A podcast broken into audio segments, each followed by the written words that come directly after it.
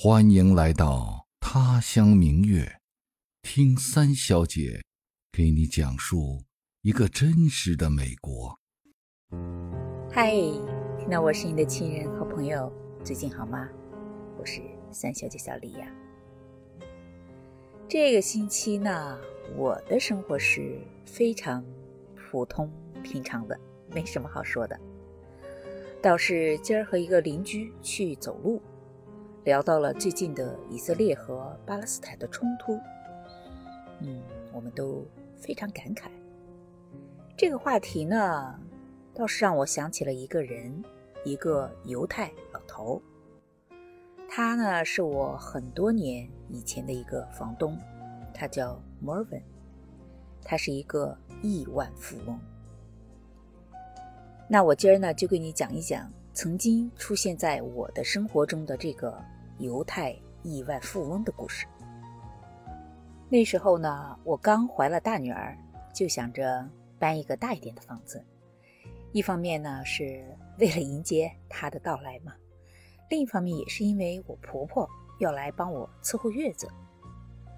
当时呢，就有人给我们介绍墨尔本的房子，说租金便宜，房子又大，而且还靠近一个商业中心，很安全的。所以呢，我们就给他打了一个电话，约好了时间去看房。我记得第一次约好的是下午五点，偏偏我老公的例会开到五点过了才结束。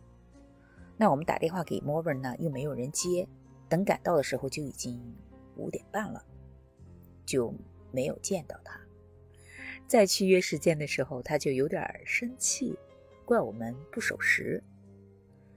当时啊，听他讲电话的声音很苍老，而且有点含糊不清，我就想着他可能是个很挑剔的老头，不太容易打交道的那种。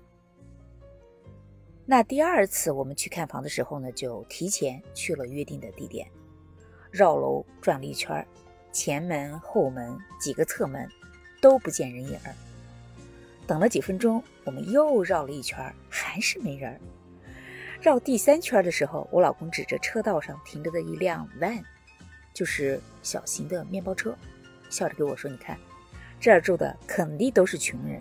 你看这车破的，真的，那辆车也不知道是哪年哪月出厂的，车身锈迹斑斑，这儿掉一片儿，那儿掉一片儿，有的地方还涂了其他的颜色。”东一条西一条的，可以看出来它原本应该是黄色，但那个黄色呢，也经过了风吹雨打，褪得发白了都。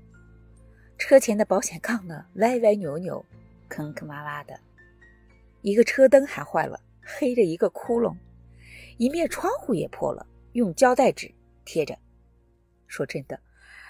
那真的是一辆扔掉都不一定有人去捡的车，要不是一穷二白，谁会用这种车呢？你说对吧？我们正说着车呢，就碰见了我老公的同学，他也是住在那儿的。聊了几句，我老公就说：“莫文这次不守时。”他同学听了说：“不对呀，他肯定是来了的。你看，那不是他的车吗？” 我们顺着他的手指头一看，吓了一跳。因为他指的就是那辆破车呀，这怎么可能？难道莫文只是公司里打杂的？他同学听了就笑着说：“什么打杂的呀？人家就是大老板，是一个 billionaire，亿万富翁啊！在这里光房产就有四五十处。”我和我老公面面相觑啊，简直不敢相信。一个亿万富翁的坐车，竟然破成那个样子，像一堆废铁。不过他也挺可怜的。他同学接着说：“他没有老婆，没有孩子，单身一个人，又老了，七十多岁了呢。哎呀，真想不通，他干嘛那么拼命？干嘛不舒舒服服的享受清闲日子？”当时呢，他同学是摇着头叹了口气。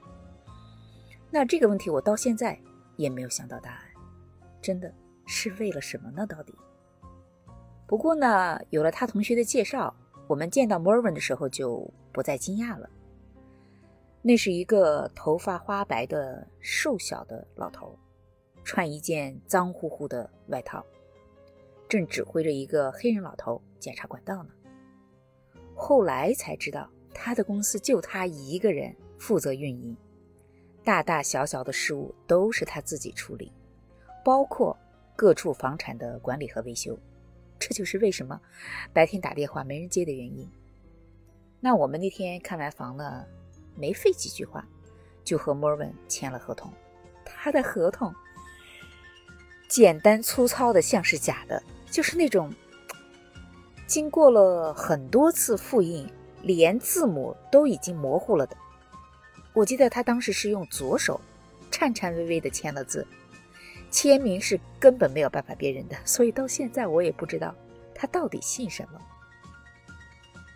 签了合同以后呢，我先生说我们搬得急，先交押金可以吗？他说 OK。我们问写支票可以吗？他说 OK。下个周末就想住进来，可以吗？他又说 OK。我们又问下个星期三下午来拿钥匙可以吗？他还是说 OK。我们当时还挺奇怪，他怎么什么都说 OK？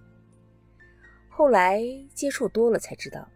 他原本话就不多，人也善良，只要是过得去的事儿，一律说 OK。比如说吧，有的房客呢临时要搬走，来不及按惯例提前一个月打招呼，只是临时给他打电话，他也说 OK，说明天就搬，把钥匙放在他的信箱里，说拿押金抵最后一个月的房租。他通通都说 OK，所以一想起他，我就会想到他笑着说 OK 的样子。拿到钥匙的那天呢，他带着我们从前门绕到侧门、地下室，一把一把的试钥匙。临走前呢，他转过头，轻轻的给我们说：“那个月剩下的几天，给我们免费住，房租、水电、煤气都免费。”说话的时候，我看到他笑了一下，蓝色的眼睛温和而且亲切，啊，会让人想起冬天午后悠远的天空。我到现在都还记得。平常呢，只要看见他的破车停在车道上，我们就知道他今儿来了，不知道是又在谁家忙活着呢。要是给他打招呼，他多半会安静的笑一笑，有时候也会匆匆忙忙说一声 “hello”。给他的房租呢，一般都是写成支票，装在信封里，投到楼下他的信箱里。有时候忙起来，过了半个月才想起，他也不会催。你知道租房子吗？按行情，房子的租金每年都会涨，他那儿呢涨得最低，就。十五刀左右吧，当然他那儿的房子是比别的地方的要破旧一些，坏了什么东西要维修的时间也要长一些。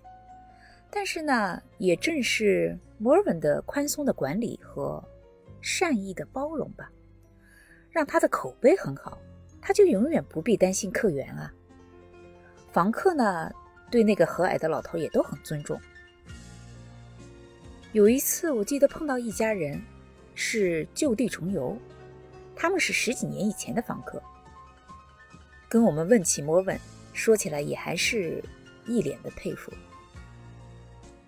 当然，别人租房子跟我们问他那儿的情况的时候，我们也会由衷的说，真的非常不错，他是个很善良、很和蔼的老头，特别宽容。在他那儿住了一两年吧，有一件事情我印象非常深刻。那一次是厨房的下水道堵了，我们呢想尽了办法凑合到了周末，不得已打电话给摩尔文。在那之前呢，我们就已经反映过，浴室的喷头滴水，窗户也松了，百叶窗也有坏的。他呢答应着来修，可是一直就不见人影儿。我们就在发愁说，这一次不定又拖到猴年马月去了。可是出乎意料的是，当天下午他就来了，带着那个同样老的黑人老头打下手。两人跪在厨房里检查了半天，说正结在风道墙里的总管道上。我当时就想，这可怎么办？难道要拆墙不成？他还真拆了，只不过呢，不是整面墙，而是挖了一个大洞，露出了管道的接口。一黑一白两个老头，都是白发苍苍的，凑在一起低声商量着，一起跪在地上拧螺丝、卸管道、检查、修理、重装。好不容易完工了，我搬来凳子让他们休息，问他们要不要喝点什么。莫文笑着看了我一眼，摆了摆手，抬腿就往外走。跟在他后面的那个黑人很抱歉地说：“谢谢啊，不过我们还要去一个地方呢。今儿从早上忙到现在，一直都没空休息。你知道，他的房产太多了。可是已经快六点了呀。”我说。那个黑人老头一边下楼梯一边耸耸肩膀，一副无可奈何的样子。后来呢，留在卧室墙上的那个破洞，他说过两天来补，就那么一直摆着。我猜他是给忘了，就拿墙纸贴住，打算呢暂时遮掩一下。结果到我们最后走的时候，就还那么贴着。那年冬天呢，楼里的水路又堵了，零下十几度的天气。他戴着一顶陈旧的蓝帽子，缩着肩膀站在露天里，又是指挥又是修理的，满地的水啊，湿了他的鞋子，他好像没有感觉到一样。再后来，我们家里的电路呢又坏了，他刚回家又赶过来给我们换保险丝，亲自敲门来证实线路真的没有问题之后才离开。我记得当时。我婆婆叹了口气，用充满了同情的口吻说：“她这么大的年纪了，太难为她了。没有老伴儿，也没儿没女的，放着那么多钱，真想不通她这是为啥，太可怜了。”我是没有办法回答我婆婆的疑惑的，也就跟着叹了口气。谁知道呢？也许他并不认为自己是可怜的，也许正是没有亲人，对他而言，再多的钱都没有了意义。只有工作着，不停的工作着，才能体会到生活的乐趣。我想不到答案。当时呢，我站在楼檐上，看着摩文和那个黑人老头。一起钻进了那辆破车，吭哧吭哧的走了。想着他驼着背的身影下楼的时候沉重的脚步和拖拖拉拉的很迟缓的步态，心里真的说不上是什么滋味。要不是亲眼所见，不管是谁，不管怎么说，我也不会相信那个开着破车、穿着陈旧的工装的疲惫的老头。是一个亿万富翁，真的，他那样的形象，混在人群里都没有人多看一眼，根本不可能和腰缠万贯的富豪联系在一起。很多时候，看见他孤单的背影，安静的走在落日里，我心里就一直在猜测，他这一生肯定经过很多风浪。发生过很多故事吧，要不然他怎么会有这么特立独行的个性？怎么一点儿都不在乎别人对他的看法？怎么不在垂垂老去的年纪安享生活呢？对吧？说起来，犹太民族本身就是一个充满了苦难和传奇的民族，也只有经历了时间磨砺的人。才会像他这样，有这么通达的见识和平和的心态吧。既不张扬也不交涉，默默地做着自己的事儿，在浮华喧嚣的城市中，安守着自己的平静和淡泊。